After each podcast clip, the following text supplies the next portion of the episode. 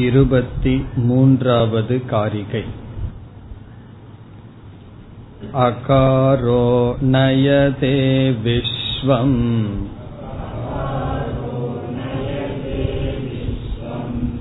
उकारश्चापि तैजसम्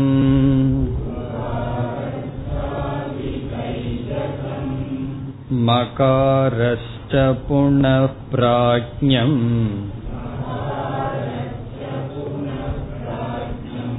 नामात्रे विद्यते गतिः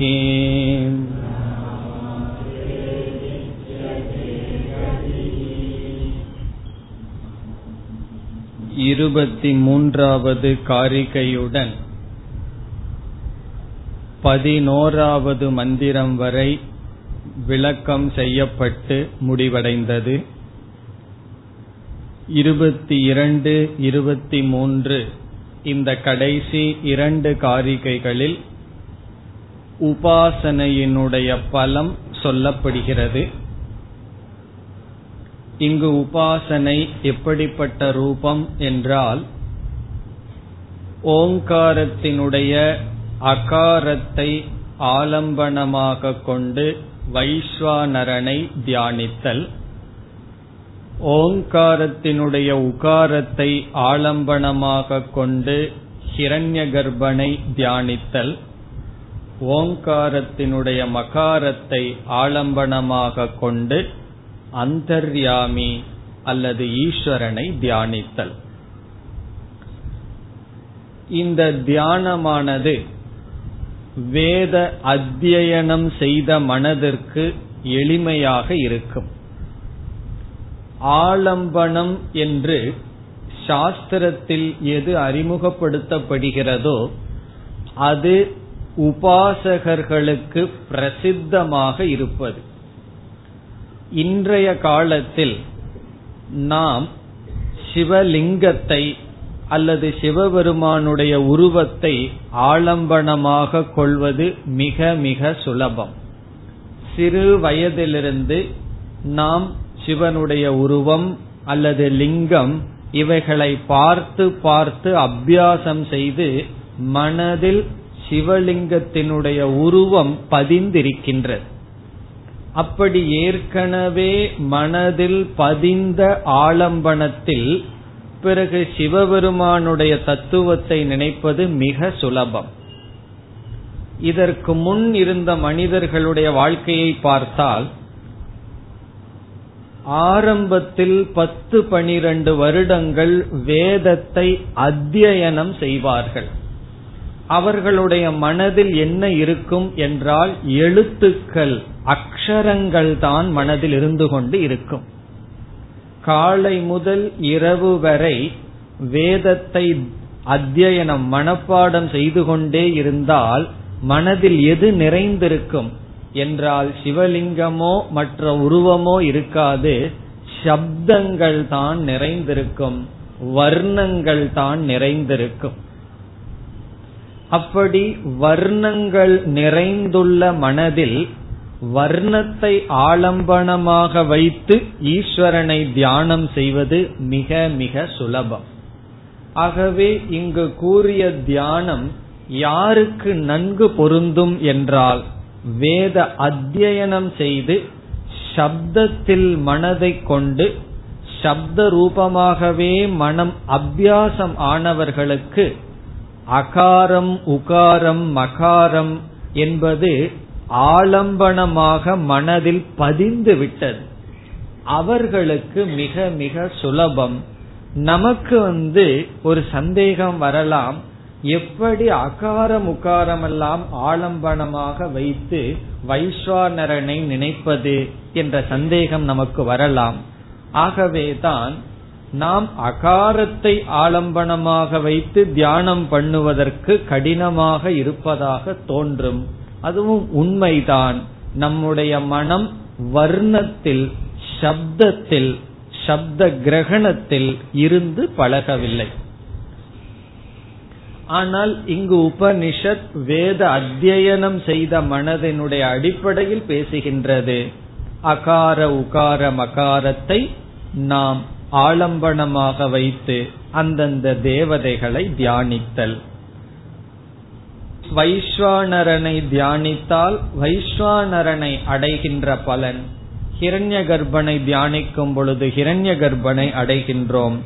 பிறகு மகாரஸ்ச புன பிராஜ்யக மகாரத்தை தியானிக்கும் பொழுது அந்தர்யாமியை தியானிக்கும் பொழுது அந்தர்யாமியை அடைகின்றோம். இனி ஓங்காரத்திற்கு நான்காவது மாத்திரை ஒன்று இருக்கின்றது.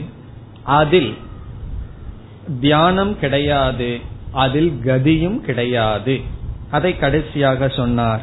ந அமாத்ரே வித்யதே கதிகி அமாத்ரா ரூபமான ஓங்காரத்தில் கதி என்பது கிடையாது. கதி என்றால் ஒரு லோகத்திற்கு சென்று அடைதல் என்ற பலன் கிடையாது. பிறகு அமாத்திரை உபாசனைக்குரிய விஷயம் அல்ல அது ஞானத்திற்குரிய விஷயம் புரிந்து கொள்ள வேண்டிய விஷயம். இனி கேள்வி வருகின்றது அமாத்திரை என்றால் என்ன? அந்த கேள்விக்கு பதில் பனிரெண்டாவது உபனிஷத் மந்திரம் இப்பொழுது பனிரெண்டாவது மந்திரத்திற்கு செல்கின்றோம் உபனிஷத் மந்திரம் अमात्रश्चतुर्थो व्यवहार्यः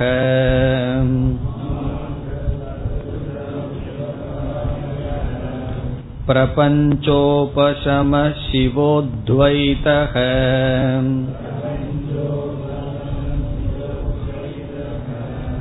एवमोङ्कार आत्मैव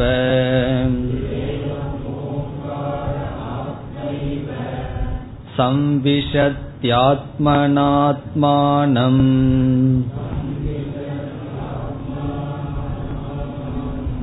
य एवं वेद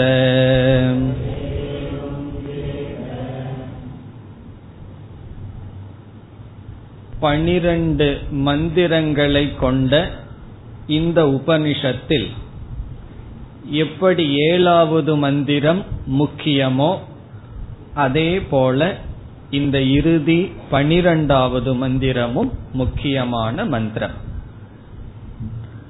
மீதி மந்திரங்களிலெல்லாம் அத்தியாரோபம் இருந்தது. ஆத்மாவுக்கு அல்லாத விஷயங்களும் பேசப்பட்டது. இந்த இரண்டு மந்திரங்களில் ஏழு பனிரெண்டு மந்திரங்களில் அபவாதத்தின் மூலமாக எந்த தத்துவம் எஞ்சி இருக்கின்றதோ அந்த உண்மை தத்துவம் பேசப்படுகிறது.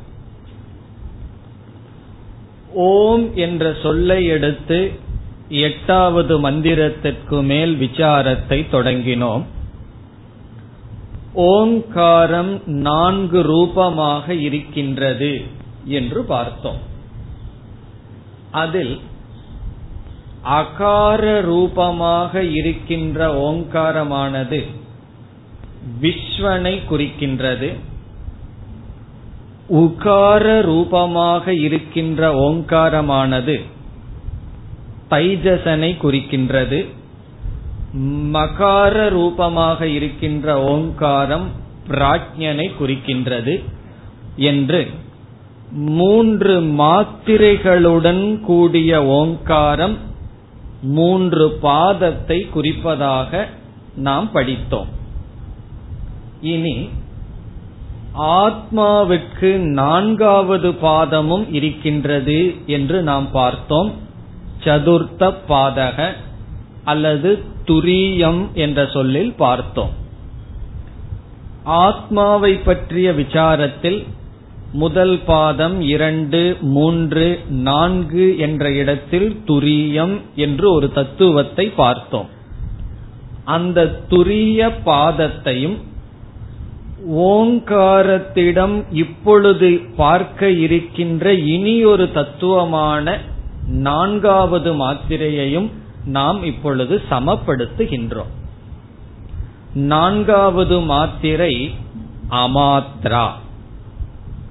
ஓங்காரத்தினுடைய முதல் மாத்திரை ஆ. ஓங்காரத்தினுடைய இரண்டாவது மாத்திரை உ. மூன்றாவது மாத்திரை மகாரம். நான்காவது மாத்திரை அமாத்திரக. இந்த இடத்தில் அமாத்திரக ஓங்காரத்தினுடைய நான்காவது தத்துவம். நான்கு ரூபமாக ஓங்காரம் இருக்கின்றது. அது ஓங்காரத்தினுடைய நான்காவது நிலை அமாத்திரக. அமாத்திரக என்ற சொல்லுக்கு பொருள் தவறாக எப்படி பொருள் கொள்ளலாம் என்றால் அகாரத்தை மாத்திரையாக உடையதுன்னு பொருள் கொள்ளலாம். இப்ப அமாத்திரக அப்படின்னு என்ன? அகாரத்தை மாத்திரையாக உடையதுன்னு பொருள் கொள்ளலாம். அது ஓங்காரத்தினுடைய முதல் மாத்திரை. ஓங்காரத்தினுடைய முதல் மாத்திரை அகாரத்தை உடையது. நான்காவது மாத்திரை அமாத்திரக என்ற இடத்தில் ஆ என்ற சொல் ந என்பதனுடைய பொருள் இல்லை என்பதனுடைய பொருள். இப்ப சுத்தம் அப்படின்னு ஒரு சொல் இருக்கின்றது. சுத்தம் இல்லை அப்படின்னு சமஸ்கிருதத்துல சொல்லணும்னா ஆவ போட்டுக்குவோம். அசுத்தம். அசுத்தம் என்றால் ந சுத்தம் அசுத்தம். அதே போல ந மாத்ரா அமாத்ரா. ந வித்யதே மாத்ரா எஸ்மின் சக ஓங்காரக எந்த ஓங்காரமானது மாத்திரை இல்லாத ரூபமாக இருத்தல்? அமாத்ரா என்றால் மாத்திரை அற்றது என்பது பொருள். ஓங்காரத்தினுடைய நான்காவது தத்துவம் நான்காவது ரூபம் நான்காவது நிலை அமாத்திரக என்றால் மாத்திரை இல்லாத ரூபம். அமாத்திரகங்கிறதுக்கு என்ன டிரான்ஸ்லேஷன் மாத்திரை அற்ற சொரூபம். யார் மாத்திரை அற்ற சொரூபம்? ஓங்காரத்திடம் மாத்திரை அற்ற சொரூபம் ஒன்று இருக்கின்றது. ஓங்காரம் நான்கு சொரூபம். ஆ உ இம் மகாரம். பிறகு இனி ஒரு சொரூபம். அது மாத்திரை அற்ற சொரூபம். அந்த மாத்திரை அற்ற ஓங்கார தத்துவத்தையும் ஆத்மாவினுடைய பாதமான துரியத்தையும் நாம் சமப்படுத்துகின்றோம். ஆத்மாவினுடைய துரிய தத்துவத்தை ஆத்மாங்கிற இடத்துல நம்ம என்ன பார்த்தோம்? விஸ்வ தைஜச பிராஜ்யன்னு சொல்லி துரியம் ஒன்னு பார்த்தோம். அந்த துரிய தத்துவமும் ஓங்காரத்திடம் இருக்கின்ற மாத்திரை அற்ற சொரூபமும் ஒன்று. அல்லது மாத்திரை அற்ற சொரூபமான ஓங்காரம் துரியத்தை குறிக்கின்றது.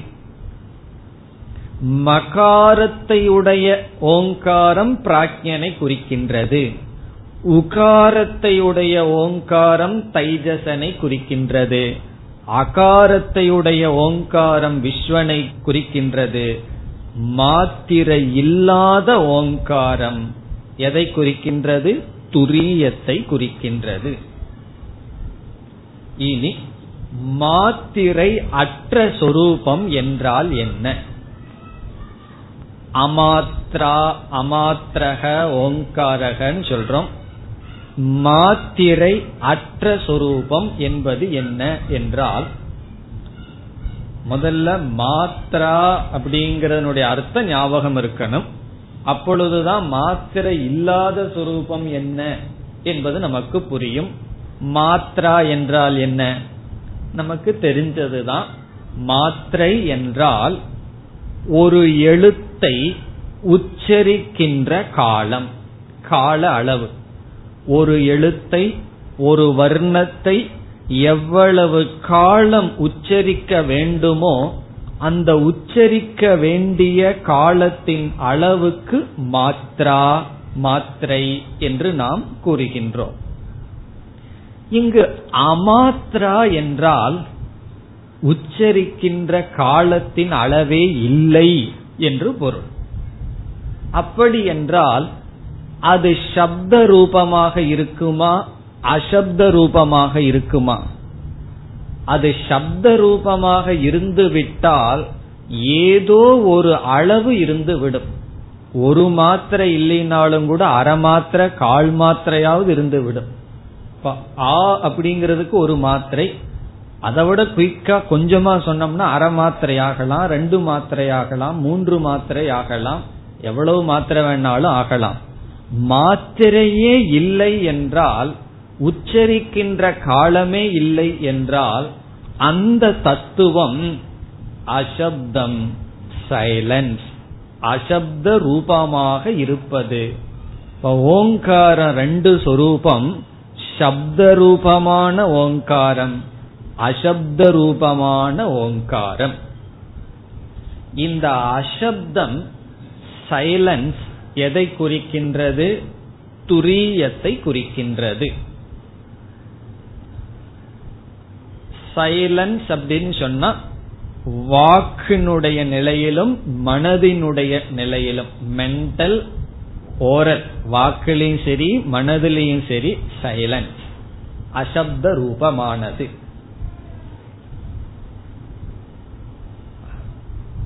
துரியத்தை எடுத்து நாம் சிந்தித்த இடத்தில் துரியம் என்றால் என்ன என்ற கேள்வி வரும்பொழுது மாண்டூக்கிய நம்ம சரியா கேட்டிருக்கோம் அப்படிங்கறதனுடைய லட்சணம் என்ன? துரியம்னு சொன்ன உடனே நான்காவது அவஸ்தை என்று புரிந்து கொள்ளக்கூடாது. துரியம் என்று சொன்னவுடன் சிலர் முறையாக சாஸ்திரம் படிக்காதவர்கள் துரியத்தை ஒரு அவஸ்தையாக புரிந்து கொள்வார்கள் எழுதுவார்கள் பேசுவார்கள். நம்ம இவ்வளவு படிச்சுட்டு நம்மளும் வந்து நான் துரிய அவஸ்தையில் இருக்க ஆசைப்படுறேன்னு சொல்லவே கூடாது. துரியம் என்பது ஒரு அவஸ்தை அல்ல. துரியம் என்றால் என்ன? நம்ம ஏற்கனவே பார்த்த கருத்து தான் அதை ஞாபகப்படுத்துவது எதற்காகனா இப்ப ஓங்காரத்தினுடைய அமாத்திரையோட சம்பந்தப்படுத்துவதற்காக. துரியம் என்பது ஏற்கனவே அறிமுகப்படுத்தப்பட்ட விஸ்வ தைஜச பிராக்யன் என்ற மூன்றுக்குள்ளும் மாறுபடாமல் இருக்கின்ற சைத்தன்ய தத்துவம்.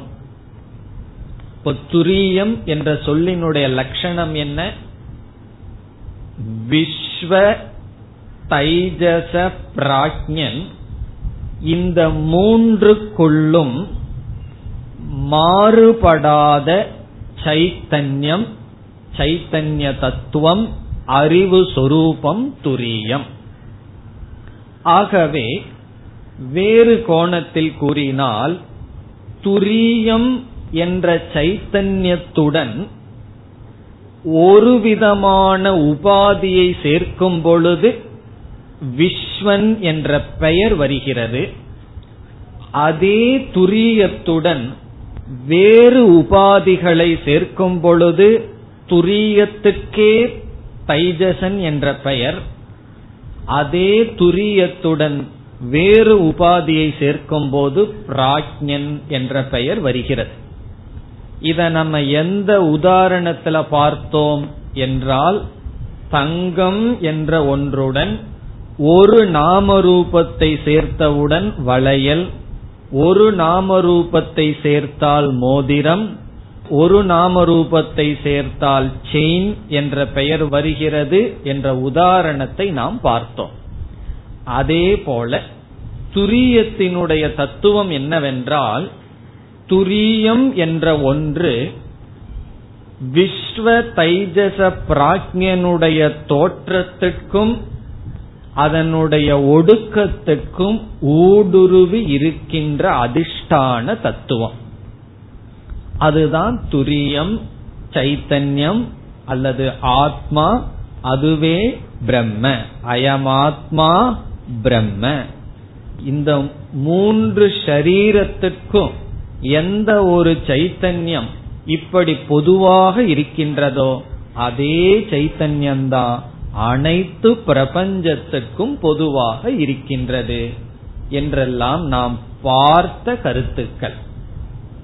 இனி ஓங்காரத்திடம் வந்தால் ஓம் என்ற சப்தமானது உருவாகின்றது.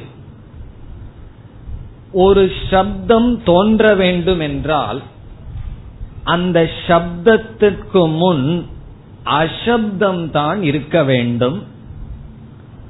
அந்த சப்தத்தை நீங்கள் கேட்க வேண்டும் என்றால் அந்த சப்தம் எதில் நிலைத்திருக்கும் என்றால் அசப்தத்தில் பிறகு ஓம் என்ற சொல் முடிந்தவுடன் என்ன இருக்கின்றது என்றால் அசப்தம். அசப்தம் சைலன்ஸ் என்பது சப்தம் தோன்றுவதற்கு முன் இருக்கின்றது.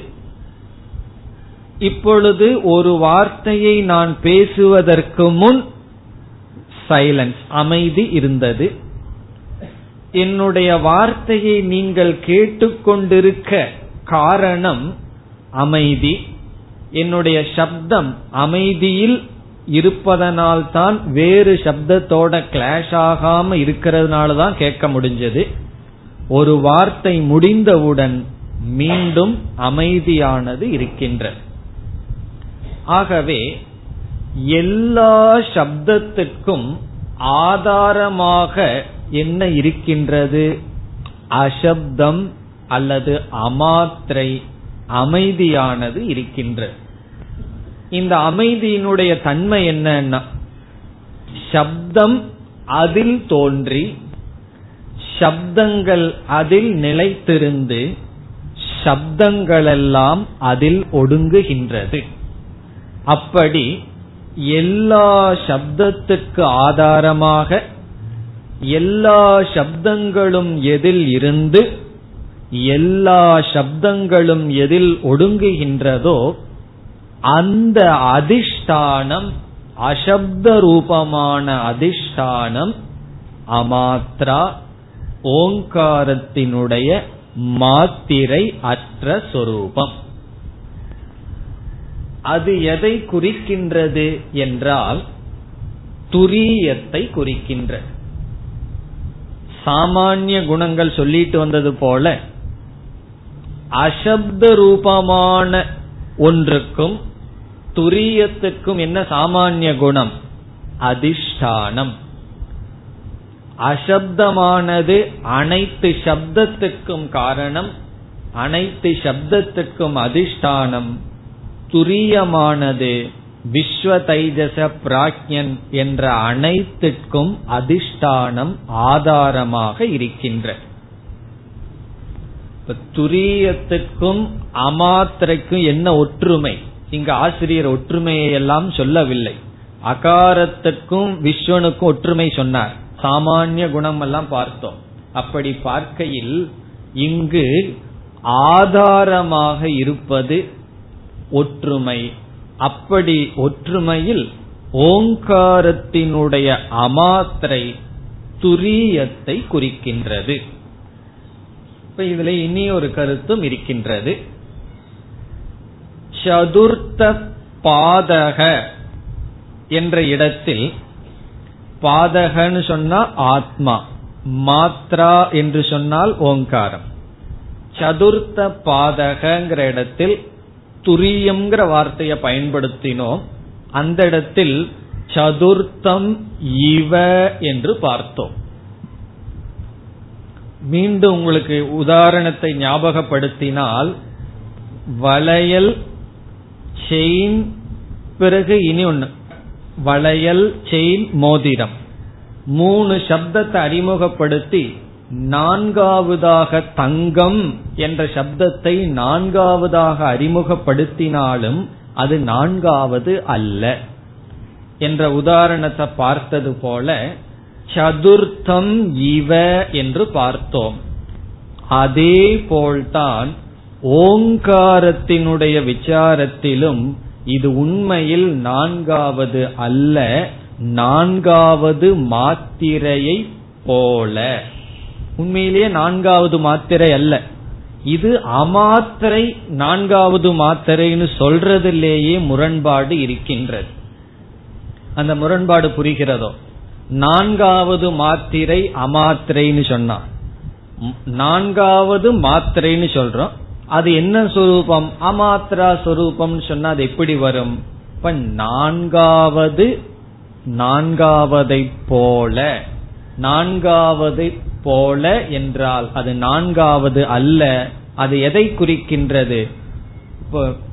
துரியம் நான்காவதுன்னு சொன்னா இந்த மூன்றுக்குள் அடங்காது மூன்றையும் வியாபிக்கின்றது. அதே போல அமாத்ரா என்றால் இந்த அமாத்திரை மூன்றுக்குள் அடங்காது ஆனால் மூன்றுக்கும் ஆதாரமாக இருக்கின்றது. இப்ப முதல் கருத்து என்னவென்றால் ஓங்காரத்திடம் அமாத்ரா என்ற ஒரு சொரூபம் இருக்கின்றது. மாத்ரா என்ற சொரூபம் இருக்கின்றது. அந்த எழுத்து சொரூபம் அகாரம் உகாரம் மகாரம் ஒவ்வொன்றையும் ஆத்மாவினுடைய முதல் மூன்று பாதமாக சொல்லி ஓங்காரத்திடம் இருக்கின்ற அமாத்ரா அசப்த ரூபமாக இருப்பதை துரியத்துடன் நாம் சமப்படுத்தினோம். இனி அடுத்த நம்முடைய விசாரம் அமாத்ரா அல்லது சைலன்ஸ் என்று நாம் கூறினோம். அதை பற்றி இப்பொழுது விசாரத்தை மேற்கொள்கின்றோம். இப்ப என்ன விசாரம் செய்கின்றோம்? அமாத்திரை அல்லது சைலன்ஸ் அசப்தம் என்ற சொல்லினுடைய விளக்கம் பொருள் என்ன? அசப்தத்துல தோன்றி நிலைத்திருந்து அதெல்லாம் நம்ம சொல்லிட்டோம். இந்த அசப்தத்தை சைத்தன்யத்துடன் சமப்படுத்தினோம். இந்த அசப்தம்ங்கிற சொல்லினுடைய பொருள் என்ன என்று பார்க்க வேண்டும். முதலில் நாம் பொதுவாக சப்தம் அசப்தம் என்று எதை புரிந்து கொள்வோம்? வாய் வழியாக பேசும் பொழுது சப்தம். பிறகு மனதிற்குள் நினைத்து கொண்டிருக்கும் பொழுதும் அதுவும் ஒரு விதமான சப்தம்தான். இப்ப ரெண்டு சப்தம் இருக்கின்றது. ஒன்று வாய் பேசும் பொழுது சப்தம் மனது நினைத்து கொண்டு சிந்தித்துக் கொண்டிருக்கும் பொழுது மனதிற்குள் நாம் சப்தம் போட்டுக்கொண்டு இருக்கின்றோம் ஆள் கிடைச்சா வாயை திறந்து பேசிட்டு இருப்போம் ஆள் கிடைக்கலனா நமக்குள்ளேயே பேசிட்டு இருப்போம் சில பேர் ஸ்கூட்டர்ல போகும்போது யார் இருக்க மாட்டாங்க பேசிட்டே போவார்கள். பார்த்திருக்கிறீர்களோ? பார்க்கவில்லை நானே தான் அப்படி போயிட்டு இருக்கேன்னு சொல்லலாம். வேற ஆள் ஒண்ணு கிடைக்கல அப்படின்னு சொன்னா நம்ம பார்க்கலாம். ஆனா நம்ம ஓட்டிட்டு போனா பார்க்க முடியாது. அப்படியே உட்கார்ந்துட்டு போனா ஏதோ வாய் வாட்டுக்கு பேசிட்டே சிந்திச்சுட்டே போவார்கள். அவங்க அவங்க பிசினஸ்ல என்ன பண்ணணுமோ அதை பேசிக்கொண்டு போவார்கள். மனதிற்குள் பேசிக்கொண்டு இருப்பார்கள். இப்ப ரெண்டு விதமான சப்தம். வாய் வழியா போடுற சப்தம் மனசு வழியா போடுற சப்தம். இந்த இரண்டு இடத்தில் சப்தம் இல்லை என்றால் அதை நம்ம என்ன சொல்லுவோம்? சைலன்ஸ் அசப்தம். இப்போ ஒருவர் வந்து மௌன விரதம் இருக்கன்னு சொல்லி காலையிலிருந்து சாயந்தரத்து வரைக்கும் பேசல. அப்ப அவர் என்ன பண்ணியிருக்கார்? வாக் மூலமாக அன்று அமைதியுடன் இருந்திருக்கின்றார். அது ஒரு விதமான அசப்தம். பிறகு யோக அபியாசம் எல்லாம் பண்ணி ஒரு நாள் பூரா இருக்க முடியாட்டியும் கொஞ்ச நேரமாவது மனதுல எண்ணங்களை எல்லாம் அமைதிப்படுத்தி இருக்காருன்னு வச்சுக்கோமே. அது அதை விட கடினம். வாயிலையாவது பேசாம இருந்துட்டு மனசுல எதையோ நினைச்சிட்டு இருந்துடலாம். மனதிலையும் எதையும் நினைக்காம அமைதியாக இருந்தால் அது மனதளவில் அமைதி. இந்த சைலன்ஸ் அசப்தத்தை நாம் விசாரம் செய்தால் இது எப்படிப்பட்ட அசப்தம் அல்லது அமைதி என்றால் இந்த அமைதி வாய் பேசாமல் இருக்கும் பொழுது இருக்கின்றது மனம் அமைதியாக இருக்கும் பொழுது இருக்கின்ற அமைதி. இந்த அமைதி ரிலேட்டிவ் என்று நாம் கூறுகின்றோம். ரிலேட்டிவ் அப்படின்னு சொன்னா இது முழுமையானது அல்ல. சில நேரத்துக்கு பிறகு சப்தமானது வந்துவிடும். காலையிலிருந்து சாயந்தரத்து வரைக்கும் மௌனமா இருக்கும். சாயந்தரத்துக்கு மேல என்ன ஆயிரும் சப்தமானது வந்துவிடும். அதே போல எண்ணத்தை அடக்கி வச்சிருந்தோம்னா எண்ணமானது பிறகு வெளி வந்துவிடும். இந்த அமைதியை அதாவது வாய் பேசாமல் இருத்தல் அல்லது சப்தம் உருவாகாமல் இருத்தல் இந்த அமைதி அபாவ ரூபம். அபாவ ரூபம்னு சொன்னா இந்த இடத்தில் இப்பொழுது சப்தம் இல்லை. சப்தத்தினுடைய இல்லாமை அது அமைதி அது அபாவ ரூபம். அபாவம்னா இல்லாமல் இருக்கின்ற தன்மை தன்மை. அதுபோல அசப்தம் அமாத்திரை என்று சொல்லும் பொழுது நமக்கு சாதாரண பொருள் என்ன புரியும்னு சொன்னா அங்க சப்தம் கிடையாது. நம்ம புரிந்து கொண்டுள்ள அபாவ ரூபமான சைலன்ஸ் அசப்தத்தை நாம் நினைத்து கொண்டிருக்கின்றோம். அப்படிப்பட்ட இல்லாமை ரூபமான இல்லாமை ரூபமான அபாவ ரூபம். அபாவ ரூபம்னா சப்தத்திற்கு ஆப்போசிட் சப்தத்துக்கு முரண்பாடாக இருப்பது. சப்தம் வந்தா அது போயிரும். எவ்வளவு நேரம் நிசப்தமா இருக்க முடியும்? சப்தம் போடாத வரைக்கும். அந்த அமைதி எவ்வளவு நேரம் இருக்கும்? சைலன்ஸ் எவ்வளவு நேரம் இருக்கும்? நம்ம சப்தம் போடாத வரை. சப்தம் போட்டுட்டோம் அப்படின்னா அது போயிரும். ஆகவே அது வந்து செல்லக்கூடியது அபாவ ரூபமாக இருப்பது. இப்ப நம்ம சாதாரணமா புரிந்து கொண்ட அசப்தம் சைலன்ஸ் எப்படிப்பட்டது?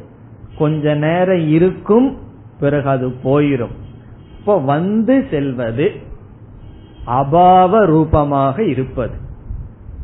நம்ம சாதாரணமா புரிஞ்சிட்ட அமாத்திரையினுடைய முதல் சொரூபம் ஆகமா பாயி வரும் செல்லும். கொஞ்ச நேரம் அமைதியா இருந்தேன். கொஞ்ச நேரம் அவன் பேசாம இருந்தான் பிறகு பேச ஆரம்பித்து விட்டான். அப்படி சொல்லும் போது என்ன ஆகின்றது? அமைதி இருந்தது பிறகு அமைதி சென்ற பிறகு மீண்டும் அமைதி வரும் அமைதி செல்லும். இது முதல் சொரூபம். இரண்டாவது சொரூபம் அபாவ ரூபம்.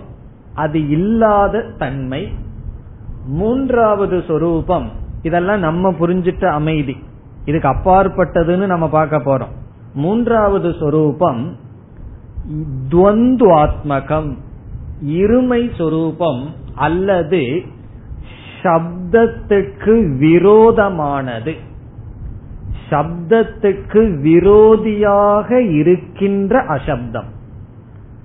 அசப்தம் எவ்வளவு தூரம் இருக்கும்னா சப்தம் போடுற வரைக்கும் தான் இருக்கும்.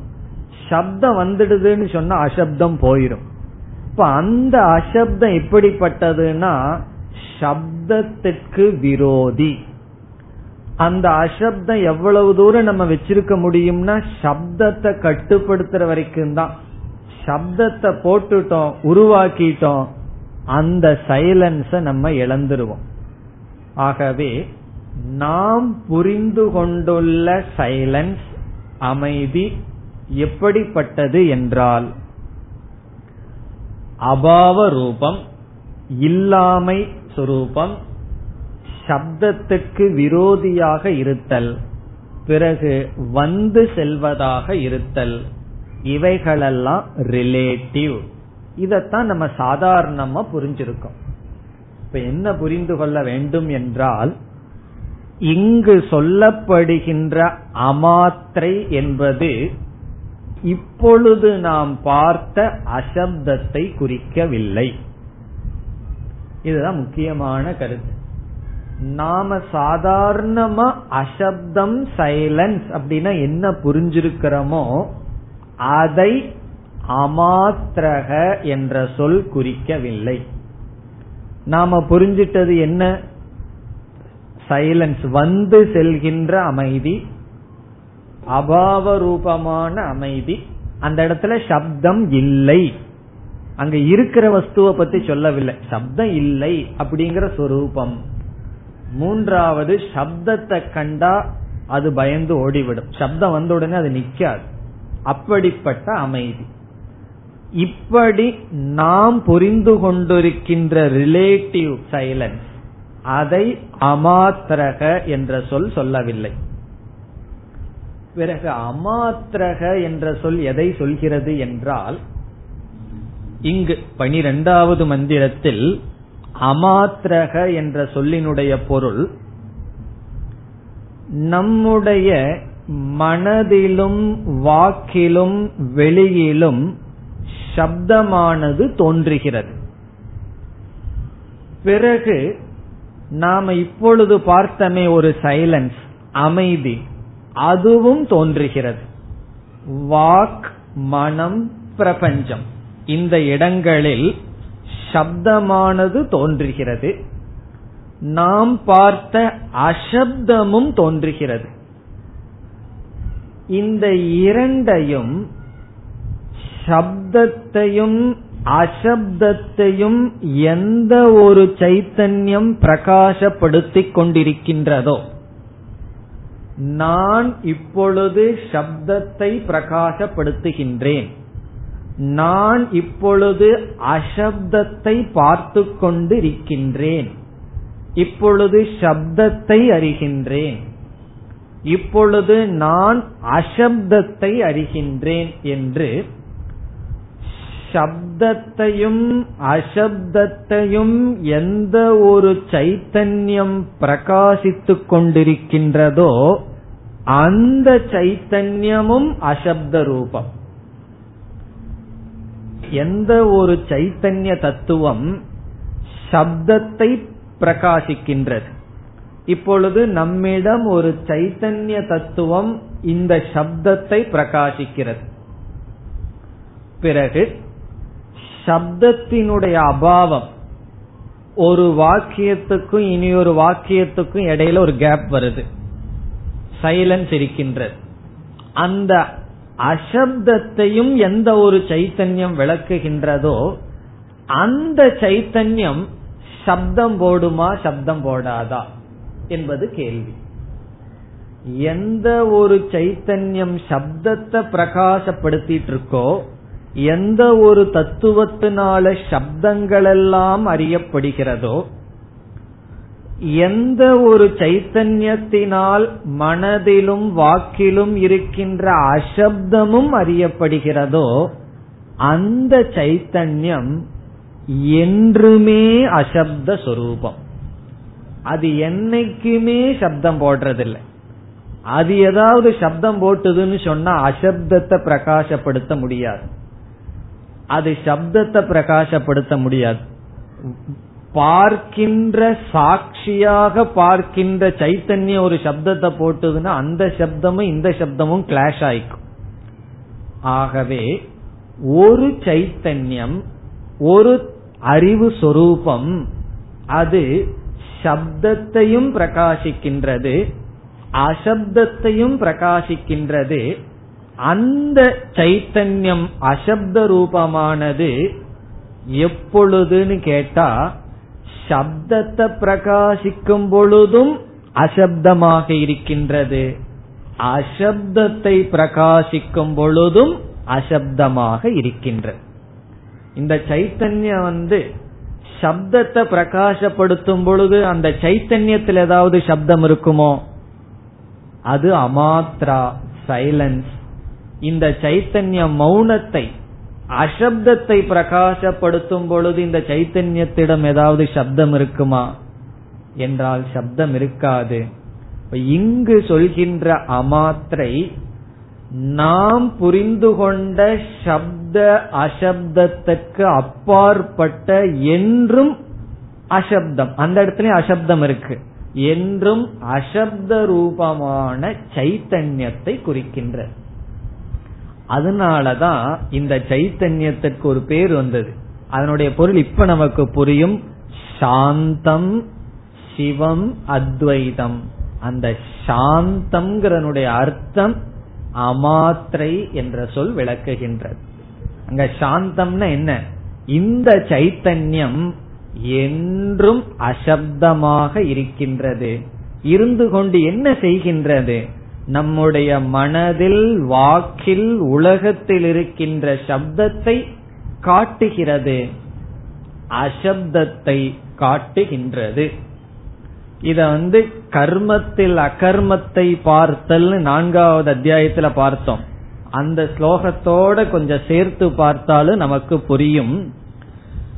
கர்மம் அகர்மம் இந்த இரண்டும் எந்த சைத்தன்யம் பிரகாசிக்கின்றதோ கர்மம் அனாத்மாவினுடைய செயல்.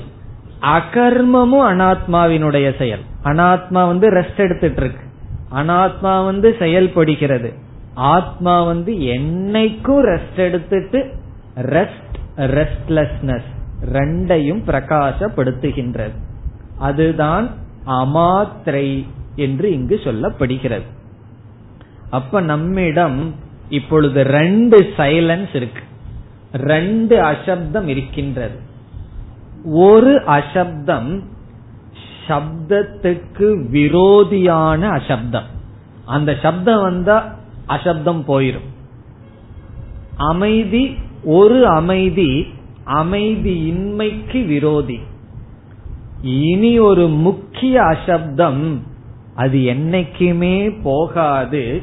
அது சப்தம் இருக்கும் பொழுது அசப்தமா இருக்கு. அசப்தமா இருக்கும் பொழுதும் அசப்தமா இருக்கு. நாம வந்து இந்த முக்கியமான அசப்தத்துல இல்லாம ரிலேட்டிவ் அசப்தத்துல இருக்கிறதுனாலதான் சில சமயம் மனசுல சப்தம் அசப்தம் இருக்கு. இங்கு சொன்ன சதுர்த்தமான அமாத்திரை நான் புரிஞ்சிட்டம்னு சொன்னா நான் என்னைக்குமே அசப்தமா இருக்கேன். நான் பேசும் பொழுதும் மௌனம். நான் பேசாத பொழுதும் மௌனமாக இருக்கின்றேன். எப்பொழுதுனா இந்த ரெண்டாவது பார்த்தமே இந்த சைத்தன்யத்தை நான் என்று புரிந்து கொள்ளும் பொழுது. இப்பொழுது எதை நான் புரிஞ்சிட்டு இருக்கோம் சப்தம் வந்து போகின்ற அந்த கரணத்துல நான்கிற எண்ணத்தை வச்சிருக்கோம். அந்த அந்த கரணத்துல சில நேரத்துல அமைதி சில நேரத்துல அமைதியின்மை. அதற்கு அதிஷ்டானமாக இருக்கின்ற சைத்தன்யத்திடம் நான்கிற புத்தி போய்விட்டால் என்ன ஆகும்னா அந்த கரணத்துல அமைதி இருக்கும் பொழுதும் நான் அமைதியா இருக்கேன். அந்த கரணத்தில் சப்தங்கள் இருக்கும் பொழுதும் நான் அமைதியாக இருக்கின்றேன். அப்ப நான் என்னைக்கு மௌன விரதம் இருக்கேன்னா எல்லா நாளும் மௌனமாகத்தான் இருக்கின்றேன். நான் என்றும் அமாத்ரா சொரூபம். நான் என்றும் நிசப்தமாக இருக்கின்றேன். அதனாலதான் இந்த சாந்தகங்கிற வேர்டு அவ்வளவு வெயிட்டுள்ள வேர்டு வெயிட்டுள்ள வேர்டுன்னு சொன்னா அவ்வளவு கருத்தை உடைய சொல். சாந்தக என்றால் என்றும் சாந்தக. எல்லா காலத்திலும் அமைதியுடன் சப்தமற்று இருக்கின்ற சொரூபம். அது சைத்தன்யம். அந்த சொரூபம் நான் என்று புரிந்து கொள்ள வேண்டும். இப்ப அதுதான் இங்கு சொல்லப்படுகின்றது. இப்ப இங்க அமாத்திரகங்கிறதுக்கு என்ன லட்சணம் இப்ப சொல்லலாம்? சப்த அசப்த சாட்சி. சப்தத்திற்கும் அசப்தத்துக்கும் சாட்சியாக இருக்கின்ற சைத்தன்யம்.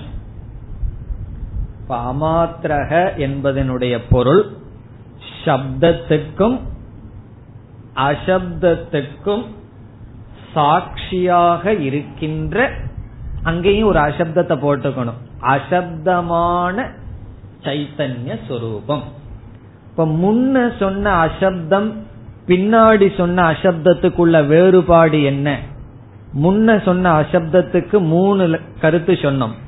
ஒன்று வந்து செல்வது. இரண்டாவது அபாவ ரூபம். மூன்றாவது விரோதி. சப்தத்துக்கு விரோதியாக இருத்தல். இப்ப சொல்கின்ற அசப்தம் அதிஷ்டானமான அசப்தம் இந்த மூன்றுக்கு அப்பாற்பட்டது. அது வந்து செல்வதில்லை. பிறகு அது அபாவ ரூபம் இல்லை சாட்சியாக இருக்கின்ற ஒரு வஸ்து பாவ ரூபம் சத். சத் ரூபமானது. மூன்றாவது அதுதான் ரொம்ப முக்கியம் சப்தத்துக்கு விரோதி அல்ல. சப்தம் இருக்கும் பொழுதே இது அசப்தமா இருக்கு. நம்முடைய துயரத்துக்கு எப்படி காரணம்னா வெளியே சப்தம் இருந்ததுன்னா நம்ம டிஸ்டர்ப் ஆயிடுறோம். சப்தம் இருக்கே சத்தம் போடுறாங்களேன்னு சொல்லி.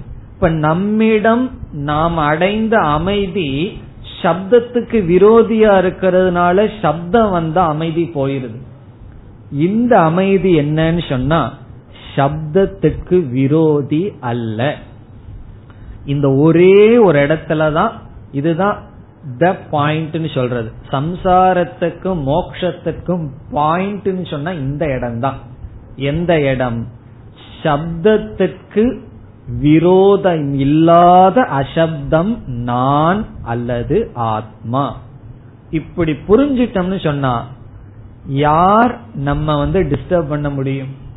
நான் தான் அசப்தமான ஆத்மா என்னை சுத்தி எவ்வளவு சப்தங்கள் என்னுடைய மனதில் எவ்வளவு எண்ணங்கள் இருந்தாலும் நான் எப்படிப்பட்டவன்? எண்ணங்கள் அற்றவன் சப்தமற்றவன். நம்முடைய துயரத்துக்கு காரணம் என்ன? நாம் நாடுகின்ற நாம் அடைகின்ற அமைதி ஒன்றுக்கு விரோதியாக இருப்பது. நாம் அடையிற பீஸ் வந்து அமைதி வந்து விரோதி சொரூபம். பிராரப்த வசத்தினால அந்த விரோதி வந்த உடனே அது போயிரும். இப்ப நம்ம என்ன அடையணும்னா அஜாத சத்ரு. விரோதியே இல்லாத ஒன்றை நாம் அடைய வேண்டும். அது எப்பொழுதுனா எதை விரோதின்னு நினைச்சிட்டு இருக்கிறோமோ அது இருக்கும் பொழுதே அது விரோதி அல்ல. சப்தத்தை நம்ம அசப்தமா மாற்றிடுறோம்.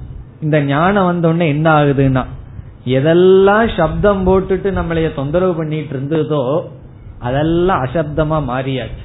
காரணம் என்ன? அது இருக்கும் பொழுதும் நான் அசப்தமா இருக்கின்றேன் அமைதியாக இருக்கின்றேன். அப்படிப்பட்ட சொரூபத்தை தான் இங்கு அமாத்திரக அல்லது அசப்தம் என்று நாம் கூறுகின்றோம். இப்போ ஒரு கோணத்துல நம்ம விளக்கம் பார்க்கும் பொழுது எப்படி பார்த்தோம்? ரெண்டு சப்தங்கள் இருக்கின்றது. இரண்டு சப்தங்களில் வந்து செல்கின்ற அபாவ ரூபமாக இருக்கின்ற சப்தத்துக்கு விரோதியாக இருக்கின்ற சப்தம் பிறகு இனி ஒரு சப்தம் இந்த அசப்தத்தையும் சப்தத்தையும் பிரகாசிக்கின்ற சப்தம் அது சைத்தன்யம் அது நான் என்று புரிந்து கொள்ள வேண்டும். அதுதான் இந்த மந்திரத்தில் சொல்லப்படுகின்றது.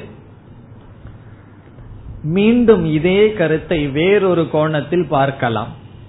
புரிந்து கொள்வதற்காக இதே கருத்தை பார்த்துட்டு பிறகு மந்திரத்திற்குள் செல்லலாம். சப்தத்துக்கு மூன்று அவஸ்தைகள் இருக்கின்றது. நம்ம பார்த்து அனுபவிச்சுட்டு வர்றமே சப்தம். அதற்கு மூன்று நிலைகள் இருக்கின்ற. இப்ப நம்ம பார்க்க போற விசாரம் வேறொரு கோணத்துல என்ன பார்த்தோமோ அதேதான். முதல் அவஸ்தை ஸ்தூல அவஸ்தா. சப்தத்தினுடைய ஸ்தூல அவஸ்தை. அதை கலா என்று சொல்லப்படுகின்றது. சப்தத்தினுடைய ஸ்தூல அவஸ்தைக்கு கலா என்று சொல்லப்படுகிறது. சப்தத்தினுடைய இரண்டாவது அவஸ்தை சூக்ம அவஸ்தை. அதை நாதம் என்று சொல்லப்படுகின்றது. சப்தத்துக்கு இனி ஒரு அவஸ்தை இருக்கின்றது. காரண அவஸ்தை. அதை பிந்து என்று சொல்லப்படுகின்றது. பிந்து என்றால் சப்தத்தினுடைய காரண அவஸ்தை. நாதம் என்றால் சப்தத்தினுடைய சூக்ம அவஸ்தை. கலா என்றால் சப்தத்தினுடைய ஸ்தூல அவஸ்தை. நாத பிந்து கலா அதீதகன்னு பாடுறோம். பிந்து நாத கலாதீதக பிந்து நாதம் கலா. காரணம் சூக்மம் ஸ்தூலம். இதில் முதல் எடுத்துக்குவோம். ஸ்தூல அவஸ்தை இருக்கின்றது. அந்த ஸ்தூல அவஸ்தைன்னு சொல்றது வாக் என்ற கர்மேந்திரியத்திலிருந்து உற்பத்தி ஆவது. நம்ம இப்ப கேட்டுட்டு இருக்கிற சப்தம் ஸ்தூல அவஸ்தை. வாக்குங்கிற கர்மேந்திரியத்திலிருந்து தோன்றுகின்ற சப்தம். அதத்தான் கலா என்று சொல்லப்படுகிறது. இதத்தான் பிராக்டிக்கலா சப்தம்னு சொல்றோம். சவுண்ட் அப்படின்னு சொன்னா நம்ம காதல கேட்கக்கூடியது. வாக்கில தோன்றது மட்டுமல்ல. ஒரு மூங்கில் குச்சிய முறிச்சோம்னா சப்தம் வருது. அது ஸ்தூல அவஸ்தை காதால் கேட்கக்கூடியது. இரண்டாவது சூக்ம அவஸ்தை அப்படின்னா என்னவென்றால் நம்ம வந்து ஒரு சொல்ல சொல்லணுங்கிறதுக்கு முன்னாடி என்ன ஆகியிருக்கும்? மிக விரைவாக அந்த சொல்லை பற்றிய விருத்தியானது மனதில் தோன்றியிருக்கும். இப்ப மனதுல விருத்தி தோன்றி பிறகு சொல்லாக வரும் அந்த விருத்தி சூக்ம அவஸ்தை. இந்த இடத்துல மனசுல இருக்கிற விருத்தியையே சப்தம்னு சொல்றோம். காரணம் என்ன? அந்த விருத்தி தான் விருத்தினா எண்ணங்கள். அந்த எண்ணங்கள் தான் சப்தமா வெளிப்படுகிறது. அதனாலதான் ஒருத்தருடைய மனசுல ரொம்ப எண்ணங்கள் வேகமா ஓடிட்டு இருந்ததுன்னா வாயும் வேகமா ஓடும். காரணம் என்ன? எண்ணங்கள் வந்து நம்ம இருக்கும் பொழுது அது எது வழியா வெளிப்படும் சொன்னா வாய் வழியா தான் வெளிப்படும். அதனாலதான் மனதை அடக்கடக்க நம்ம எரியாமல் வாயும் அடங்கும். வாய அடக்கடக்க மனசு அடங்கும். இப்ப மனசுங்கிறது விருத்தி ரூபமானது. அது வந்து ஸ்தூலமாக வெளிப்படும். இதை நாதம் என்று சொல்கின்றோம். பிறகு மனதுல வந்து ஒவ்வொருத்தருக்கும் ஒவ்வொரு விருத்தி வருது. அதுக்கு காரணம் என்ன? இப்ப இந்த இடத்துல நம்ம வந்து ஒரு அறுபது பேர் இருந்தோம் அப்படின்னா அறுபது பேர்த்தினுடைய மனதிலையும் ஒவ்வொரு வேகமா ஒவ்வொரு விதத்துல குவாலிட்டி குவான்டிட்டி எல்லாம் மாறுபடுது. அதுக்கு என்ன காரணம்? என்றால் காரண அவஸ்தா. அவர்களுடைய சம்ஸ்காரங்கள் அவர்களுடைய காரண சரீரம். காரண அவஸ்தான்னு சொன்னா இந்த சூக்மமே அவர்கள் வாழ்ந்த வாழ்க்கையினுடைய பதிவு மெமரி சித்தம் இதெல்லாம் சேர்ந்து காரண அவஸ்தையில இருக்கு. அந்த காரண அவஸ்தை சூக்மமா மாறி அந்த காரணம் மனிதனுக்கு மனிதன் வேறுபடுவதனால் மனதில் வர்ற விருத்திகள் பிறகு சொற்கள் வேறுபடுகின்றது. அதத்தான் பிந்து என்று சொல்லப்படுகிறது. இப்ப வந்து மௌன விரதம்னு நம்ம சொல்றோம். அதில் வாயில பேசாமல் இருத்தல்ங்கிறது ஃபர்ஸ்ட் ஸ்டேஜ் முதல் ஸ்டேஜில் பயன்படுத்த வேண்டிய சாதனை. அத வந்து காஷ்ட மௌனம் என்று அழைக்கப்படும். காஷ்ட மௌனம்னு சொன்னா விற்த்திய பற்றி கவலை இல்லை. எதையோ எவ்வளவோ நினைச்சுக்குவோம். முதல்ல வாய் அதிகமாக பேசுவதை நாம் நிறுத்தி பழகுகின்றோம். அது ஒரு ஸ்டேஜ் அது ஒரு சாதனை. அந்த மௌனத்தை தான் காஷ்ட மௌனம்னு சொல்றோம். இதெல்லாம் தேவைதான். ஆரம்ப காலத்தில் இவைகள் எல்லாம் கண்டிப்பாக தேவை.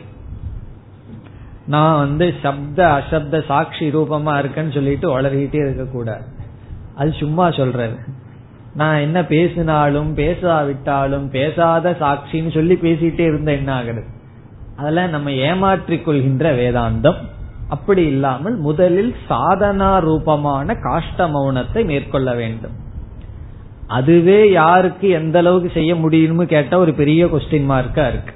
அதை முயற்சி பண்ணி செய்யணும்.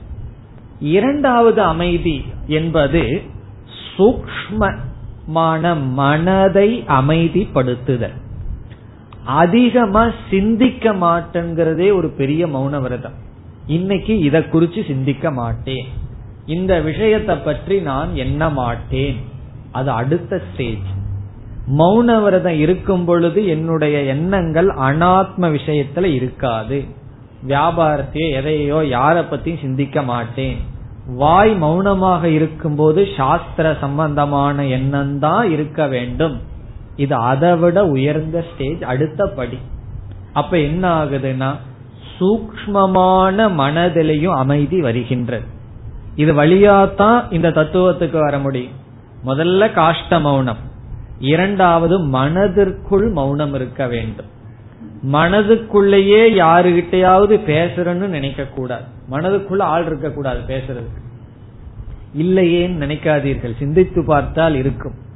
அப்படி இருக்கக்கூடாது ஆனால் என்ன ஆகும்னு சொன்னா ஞானத்துக்கு ஒருத்தன் வந்து காரணம்னு சொன்னா அந்த காரண நிலையில அஜானம் வந்து இருக்கு. அஜானம்ங்கிறது வந்து ஸ்தூல சூக்ம நிலையிலிருந்து காரண நிலையில அஜானம் வியாபித்து இருக்கின்றது. நான் யார் என்னுடைய சொரூபம் என்னங்கிற அஜானம் இருக்கிற வரைக்கும் ஒருவன் எவ்வளவுதான் ஸ்தூல சூக்மத்துல மௌனத்தை அடைந்தாலும் இந்த நான்கிறது அனாத்மாவில் இருக்கிற சரீரத்துல நான்கிற புத்தி இருக்கிறதுனால கொஞ்ச நாளைக்கு அமைதியா இருப்பான். அல்லது ஒரு பிறவி முழுவதும் அமைதியா இருக்கலாம். மீண்டும் அவன் சப்தத்துக்குள் வந்து விடுவான். இந்த சாதனையோட நம்ம வாழ்க்கைய முற்றுப்புள்ளி வச்சோம்னு வச்சுக்கோமே வாக்க பேசாம படுத்திட்டோம். மனதையும் அமைதிப்படுத்தி விட்டால் இது ரிலேட்டிவ் கொஞ்ச நாள் தான் இருக்கும். என்ன இந்த அமைதி காரண சப்தத்துல ஒடுங்கி இருக்கு காரணத்துல அஜானம் இருக்கின்றது. பிறகு மீண்டும் நாம் பேச ஆரம்பிச்சிடுவோம். சிந்திக்க ஆரம்பித்து விடுவோம். சிந்திக்கமே எல்லாமே சத்தியமா நினைச்சிட்டு பேச எல்லாமே சத்தியமாக சிந்திக்க ஆரம்பித்து விடுவோம். அதனாலதான் பெரிய பெரிய ஆட்களை யோகிகளை பார்த்தா பெரிய ஹிமாலயம் எல்லாம் போய் ஹிமாலயாவுக்கு போய் பார்த்தோம்னா சில பேர் பத்து வருடம் பதினேழு வருடம் மௌன விரதம் இருந்துட்டு அதுக்கப்புறம் பேச ஆரம்பித்து விடுவார் அவங்க அதுக்கப்புறம் பேசுறதுக்கும் தத்துவத்துக்கும் சம்பந்தமே இருக்காது. காரணம் என்ன? அவர்கள் ஒடுங்கிய நிலையில் அஜானம் இருந்திருக்கின்றது. நம்ம என்ன செய்யணும்னு சொன்னா இந்த ரெண்டு சாதனையினுடைய துணை கொண்டு மனதை ஓரளவு அமைதிப்படுத்தினா போதும். அதனுடைய துணை அமைதியான மனதை கொண்டு நான் இதுவரைக்கும் ஒரு விசாரம் பண்ணமே. அமைதியான அமாத்ரா சொரூபம் எப்படிப்பட்டவன் என்றால் என்னுடைய மனதில் இருக்கின்ற அசப்தத்தையும் பிறகு சப்தத்தையும் வெளியே இருக்கின்ற சப்தத்தையும் அசப்தத்தையும் பிரகாசப்படுத்துகின்ற சைத்தன்ய சொரூபம் நான் என்றுமே அமைதி சொரூபம் என்ற ஞானம் வந்து விட்டால் அந்த ஆத்மாவில் நான்கிற அபிமானம் இருக்கும் பொழுது அது சரியான அறிவு. என்ன ஏற்படுகின்றது? அது மோக்ஷம். அப்பொழுதுதான் அவன் உண்மையான சாந்தியை அடைகின்றான். உண்மையான சாந்தத்தை அடைகின்றான். அப்பொழுது அவனுக்கு தனக்கு அப்பாற்பட்டு தன்னுடைய சாந்தியை அளிக்கின்ற இரண்டாவது வஸ்து இருக்காது. சாதனா லெவல்ல யாராவது சப்தம் போட்டா நமக்கு கோவம் வந்துடும் நான் அமைதியா இருக்கேன் கெடுக்கிறீர்களேன்னு சொல்லி. ஆனா இந்த சித்த நிலையில் சப்தத்துக்குள்ள இருக்கும் பொழுதும் அசப்தத்துக்குள்ள இருக்கும் பொழுதும் கங்கை கரையோரத்துல இருந்தாலும் சரி ரயில்வே ஸ்டேஷன்ல உட்கார்ந்திருந்தாலும் சரி மனம் அமைதியில் இருக்கும் சாந்தமாக இருக்கும். எப்படின்னு சொன்னா நான் சப்த அசப்த சாட்சி சுரூபம். சாதனா லெவல் இருக்கிற மௌனம் வேறு சித்த நிலையில் இருக்கின்ற மௌனம் வேறு. இந்த மௌனம் நான் பயிற்சி செய்ய வேண்டிய அவசியம் இல்லை. இந்த மௌனமாக நான் இருக்கின்றேன். எந்த மௌனத்தை நான் அடைய விரும்புறனோ அந்த மௌன சொரூபம் அகம். சாந்தக அகம். அந்த அர்த்தத்தை தான் அமாத்திரக என்ற சொல் விளக்குகின்றது.